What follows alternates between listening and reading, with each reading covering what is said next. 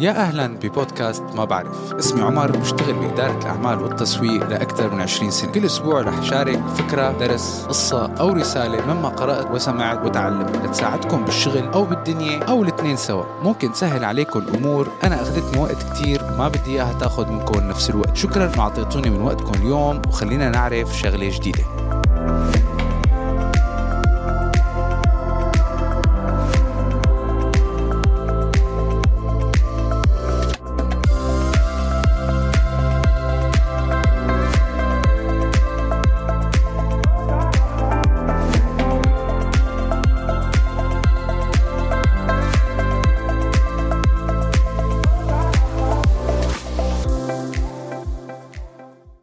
آخر السنة نص السنة أو أول السنة دائما السؤال إذا كنت عم تشتغل بشركة بدك تسأله ألا وهو زيادة الراتب عنا شعور إنه نحن بنستاهل أكثر أو عنا شعور إنه اللي عم يندفع لنا قليل أو أقل من زملائنا هل يا ترى طلبت الراتب الصح؟ هل يا ترى فيني أطلب زيادة؟ هل يا ترى حيعطوني الزيادة؟ وكتير من هالأسئلة اللي كلها بتصب بنفس النتيجة إنه بدنا راتب أعلى وخاصة بهالأيام مع غلاء المعيشة التضخم زيادة التكاليف بكل شيء الضغط كله عم يزيد إلا الراتب ما عم يزيد والمنفذ الوحيد للموظف هو إنه يطلب زيادة راتب. هذا السؤال أو الطلب جاني كتير إما بالإيميل أو الإنستغرام أو على التيك توك واليوم حأحكي عن هذا الموضوع بالتفصيل الممل. قبل ما نبلش ما تنسوا تعملوا تقييم للبودكاست على حسب أي منصة عم تسمعوا البودكاست عليها وفيكم تعملوا follow على الإنستغرام دوروا على إنس... على account ما بعرف بودكاست أو على التيك توك دوروا على هاشتاج ما بعرف بودكاست وبتلاقوني. لحتى أسهل عليكم الحلقة اليوم لأنها حتكون طويلة ودسمة. حتكون الحلقة مقسمة كالتالي. واحد شو لازم تعمل قبل ما تطلب زيادة راتب؟ اثنين أنو أحسن وقت بالسنة تطلب فيها زيادة راتب. ثلاثة هل الظروف عند زيادة الراتب في صالحك؟ أربعة في حال لقيت زميلك راتبه أعلى منك فيك تطلب زيادة؟ خمسة كيف فيك تطلب زيادة بالراتب وتحصل عليها؟ خمس محاور لحلقة اليوم. حتغطي الموضوع بالتفصيل وإن شاء الله بتكون هي الحلقة هي المرجع الكامل. والوافي لإلكم بموضوع الرواتب. وخلينا نبلش بأول قسم. واحد شو لازم تعمل قبل ما تطلب زيادة راتب؟ نعرف أنه هذا الموضوع موضوع كتير حساس وشائك ويعتبر من الأحاديث الصعبة اللي ممكن تفتحها مع مديرك. هذا الموضوع صعب لدرجة أنه من كم أسبوع سمعت واحد كان عم يستخدم ChatGPT ليكتب له أفكار كيف يطلب زيادة من مديره. موضوع زيادة الراتب لازم تطلع عليه وكأنه حملة إعلانية أكثر من أنه هو اجتماع طلب بعدين موافقة أو رفض. يعني من الأخطاء اللي كتير ناس بيقعوا فيها بتقلك نايومي أوكيفي مؤلفة كتاب Get Promoted بتقول بدل ما تحط حالك بوضعية النقاش والأخذ والرد وتعمل محادثات لتاخذ زيادة راتب أو حتى ترقية أول شي بتعمله إنه أول السنة بتخبر مديرك إنك أنت حابب تحصل على زيادة راتب مرتبة هالسنة وبتطلب منه يقول لك شو لازم تعمل لتحصل عليها. لأنه من أكبر الأخطاء اللي بنوقع فيها إنه نحن أيام بنقرر إنه صار بدنا زيادة راتب لأنه صار لنا فترة معينة بهالوظيفة. وسمعناها كتير واحد بيقول لك صار لي خمس سنين بنفس الشغل ونفس الراتب لازم يزيدوا لي. معظم الأحيان الجواب بيكون لا. وهذا بيؤدي إنك تترك شغلك بسبب الغضب أكثر من إنك تترك شغلك لأي سبب تاني. لذلك تطلب اجتماع مع مديرك وبتخبره سبب الاجتماع مو بتجي فجأة بطلب زيادة. لا تبعت إيميل تطلب فيه اجتماع بالوقت الفلاني والتاريخ الفلاني لمناقشة المرتب أو الباكج لأنه هيك بتعطي مديرك وقت يحضر ويكون مرتب أفكاره وهذا بيعطي مجال لنقاش مثمر وفعال أكثر بس تبعت طلب الاجتماع ويوافق مديرك ساعتها بلشت وظيفتك في عندك شوية شغل لازم تساويه وهذا الشغل مؤلف من خمس خطوات. الخطوة الأولى شوف ودور شو المعدل لشخص بخبرتك ممكن يكون راتبه. كلنا بنعرف إنه كتير صعب الواحد يعرف شو الرقم اللي ممكن الشركة تدفعه. ودائما عنا هذا القلق إنه عم نطلب أقل مما هن متوقعين. وبالتالي بتوفر عليهم. لذلك فيك تحط معدل وسطي ولتعرف هالمعدل فيك تحصل عليه إما. في حال عندك أصدقاء وعلاقتك معهم كتير قوية ممكن تسأله هو بشغله قديش المعدل اللي عم يقبضه. إذا كنتوا أنتوا اثنين بنفس سنين الخبرة. مو شرط يعطيك الراتب الأساسي ممكن يقول لك والله يا أخي بين 10 وال 15 هيك فيك تاخد فكرة. إذا ما قدرت تحصل على جواب من المعارف فيك تشوف مواقع مثل LinkedIn و PayScale وتدور على نفس نوع شغلك وحجم شركتك. هذا بيعطيك فكرة أنت وين موقعك بالسوق. وأكيد بتاخد هذا الرقم وبتحط ببالك إنك تطلب المعدل الأعلى بهذا الرقم لأنه 90% من الحالات حيعطوك شيء بالنص. فهيك بتعطي لحالك مجال. بحياتها أي شركة ما حتدفع شو الموظف عم بيطلب الخطوة الثانية شوف مين له إيد بقرار زيادة الراتب غير مديرك. دائما زيادة الرواتب ما بتكون 100% بإيد مديرك بس. أكيد في حدا تاني له إيد بالقرار. حتى لو مديرك بيعرف شغلك وبيشوفك كل يوم قديش عم تشتغل القرار ما بيكون له بس. لذلك لازم تعرف مين كمان بياخد هيك قرارات وتحاول تبني علاقات معهم بحيث إنه يصيروا يعرفوك ويعرفوا شغلك. هدول بسموهم الإنفلونسرز بجو العمل المؤثرين حاول تكون معروف كمان بين أفراد الفريق تبعك أو الموظفين يلي بنفس مستواك ولكن بغير أقسام. خذ مهام جديدة خارج نطاق عملك. ما بتعرف الإدارة مين ممكن تسأل وجوابهم ممكن يأثر. الخطوة الثالثة سجل كل إنجازاتك لتستخدمها ك business case عند الطلب.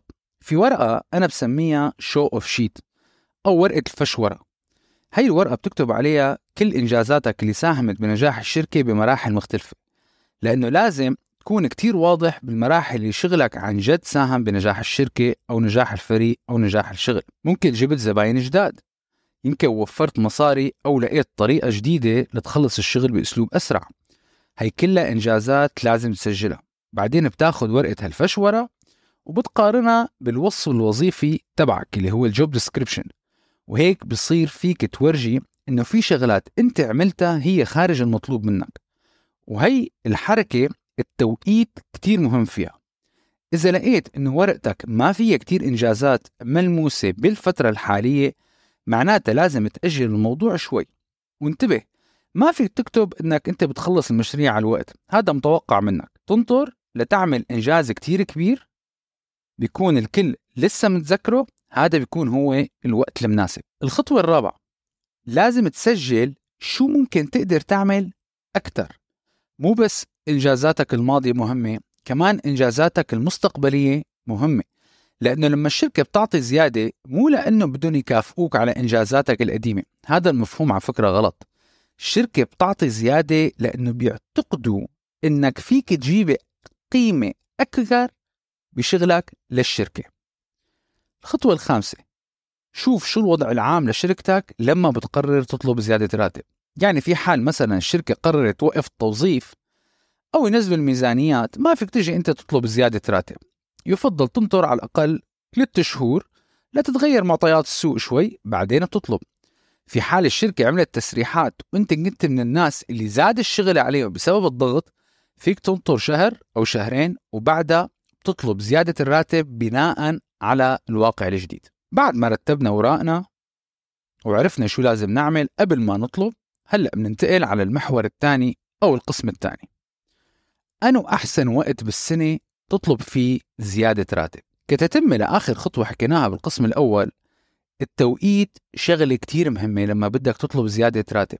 كقاعدة عامة ممكن تمشي مع معظم الشركات. أحسن وقت تطلب فيها زيادة هو آخر السنة. لأنه ميزانيات السنة اللي بعدها بتكون عم تنحط وبالتالي في أمل يسمعوا لك. ولكن بدك تنتبه في حال السنة كانت ممتازة للشركة فيك تطلب بس إذا كانت سنة صعبة بيكونوا عم يدوروا على ألف طريقة أو طريقة ليخففوا المصاريف. وبالتالي آخر شيء بدهم يسمعوه هو حدا قاعد عم يطلب زيادة راتب. فدائما استخدم المحاكمة العقلية قبل ما تاخذ هالقرار.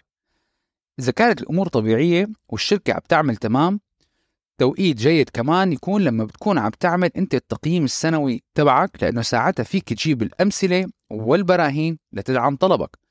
مديرك أصلا بيكون متوقع هيك حديث يعني بكون جاهز نفسيا إنه يفتح هيك موضوع معك. في حال فجأة أعطوك مسؤوليات جديدة خارج نطاق العمل المطلوب تبعك وأنت على أتم الاستعداد أنك تكمله وكملته مع البراهين والحجة كمان هذا وقت مناسب بس تخلص المهام أنك تطلب زيادة الراتب. القسم الثالث هل الظروف في صالحك عن طلب زيادة الراتب؟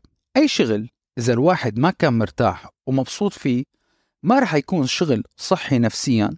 وأحد عوامل الراحة بالشغل هو إنه يكون الراتب منيح ويساعدك تعيش حياة جيدة.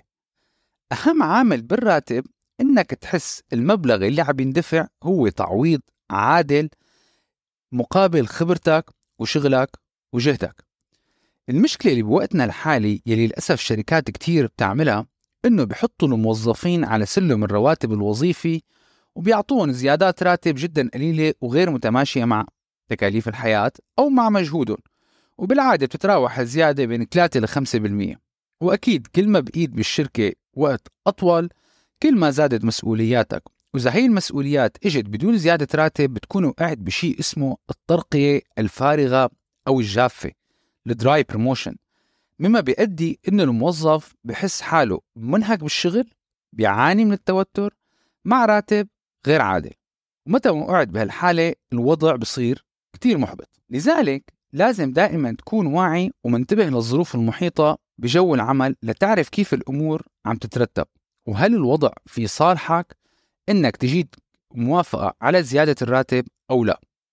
لأنه بكتير أحيان بيكون معك كل الحق تطلب زيادة والإدارة بتعرف إنك بتستاهل زيادة ولكن الظروف والجو العام ما بتكون بصالحك وبالتالي تحرق هذا الكرت والجواب بيكون لا وبصير لازم تنتظر أحيانا سنة كاملة قبل ما تفتح الموضوع مرة تانية. ولكن كقانون متعارف عليه في إجماع إنه الشركات بتعطي زيادة الراتب بس في حالة شافوا الفائدة من هالشي. إذا ما قدرت أنت تهيئ الجو العام والظروف إنه الشركة تشوف أنت شو القيمة اللي عم بتقدمها ما رح يجيك أي شيء لنحكي بصراحة الشركة ما رح تدفع لك زيادة إذا ما عن جد مضطرين يدفعوها مهما ما كنت ممتاز. لما بيجيك بونس أو ترقية معظم الأحيان مو لأنك ممتاز أو عم بيكافوك بيعطوك إياها لأنه شافوا فيك فائدة وقيمة على المدى الطويل. بعدين توظيف ناس جداد وتدريبهم بكلف وقت وفلوس أحيانا الشركة بغنى عنها. لذلك هي تعتبر أفضل نقطة تعتمد عليها وتشوف إذا بصالحك. في حال حسوا إنه صعب تبديلك أو إنه عندك عروض من شركات تانية هي بتكون نقطة قوة لصالحك لمناقشة زيادة الراتب. وهذا لحاله دافع بالنسبة لإلهم مشان يعطوك زيادة.